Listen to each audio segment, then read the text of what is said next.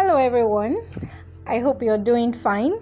Okay, so I want to share with you a podcast, and the topic for this podcast is the management of mental health. It's how to manage your mental health. I understand that in the world today, everybody is, you know, the world is going agog. People are losing their minds. And then if you take the simple tips, it will help you to control your imaginations, control your mind, control your thoughts, and, you know, give you an edge, an advantage, just to take care of your mental health. Especially when you're in this part of the world, in Nigeria, where so many things seem to be happening. All right, so you have those tips to control excesses so that you don't go out of, I mean, you don't go out of your mind. So I'll start with acceptance. Accept your kind of person. Can I say that again? Acceptance. Accept who you are.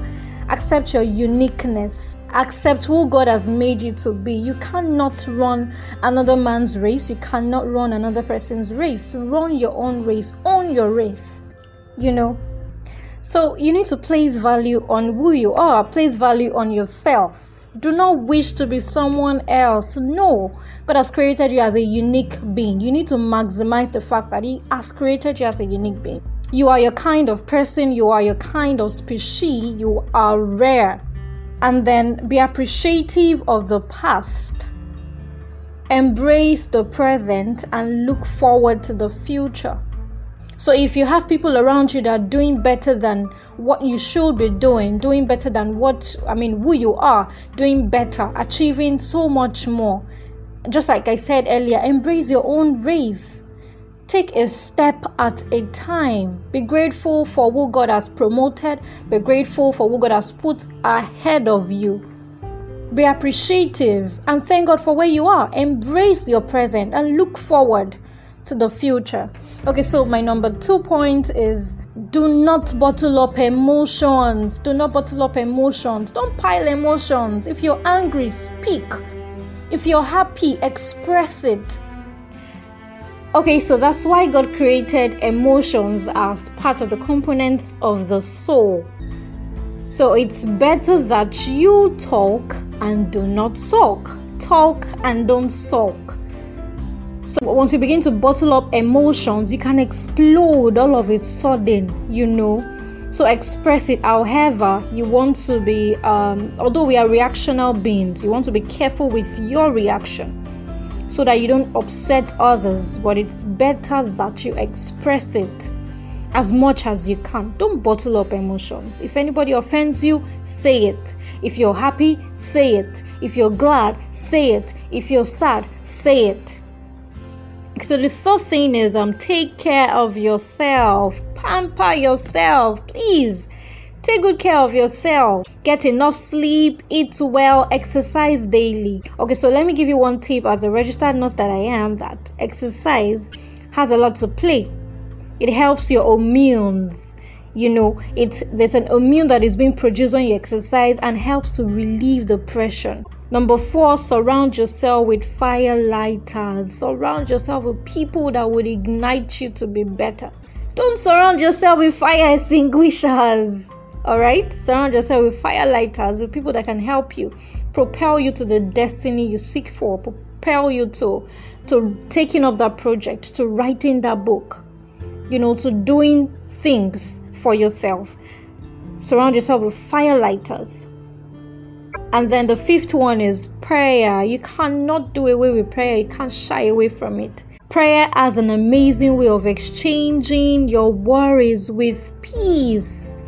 You know, once you pray, you just have this peace of mind. If, if, and that's why the Bible says that do not worry, worry less, pray more, and worry less.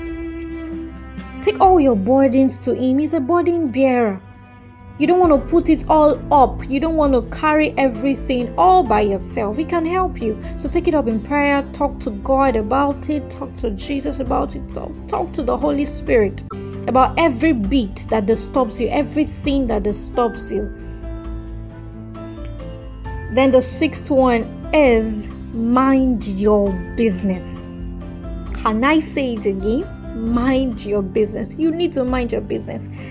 I have a passage of the scripture to read in First Thessalonians chapter four and verse eleven. Says, make it your ambition to lead a quiet life, to mind your own business, and to work with your hands. So the Bible is instructing you to mind your own business. Do not poke nose. If you are not invited to a discussion, pretend like you don't know about it. You know, you have you can have your way of just, you know, just shunning it off. I don't know about this. And you don't care to know, except if you're being invited. If you if you're invited to the table, you can talk. You don't need to say something about everything. You can always keep quiet. It's okay to keep quiet. Even God keeps quiet at times. Yes, there is respect when you're silent. It speaks a lot. So you can always keep quiet about things going on around you. You don't need to air your mind every time. And so the eighth one, which is the last, okay, the, the seventh one is get help when necessary. The seventh one is get help when necessary. If you observe that you're going into a mind crisis and you have tried to resolve it but you can't, please get help. Visit the doctor, go to a psychologist, talk to a friend. I said earlier, talk and do not sulk. Talk and don't sulk. You need to speak out. If there's anything bothering your mind, say it. Hear it out. You can find help. If you feel that you're losing your mind already, talk to a psychologist. It does not take so much from you. Talk to a friend. Talk to people that can help you. And lastly, the Bible says in the book of John fourteen verse twenty-seven that my peace I give to you, not as the world gives. So if God is giving you peace, why then do we have to lose our minds? And that's why I said in prayer you exchange your worries with peace. So God is willing to give us peace. And it's also, I mean, it's also in the scripture, for I will keep you in perfect peace. You comprises of your spirit that has a soul and lives in a body. So he will keep these three components in perfect peace, whose mind is stayed on him. All you need though is to ensure that your mind is stayed on him. Your mind is constantly thinking about God. And it will keep you in perfect peace. It will keep your mind in perfect peace. It will keep you spirit, soul, and body whole. And I hope this episode today has blessed you. You can share, you can like, share with others if you have friends that are going through similar things and you see that my friend is, you know, needs a form of help. This will go a long way. See you, we meet next time. Goodbye.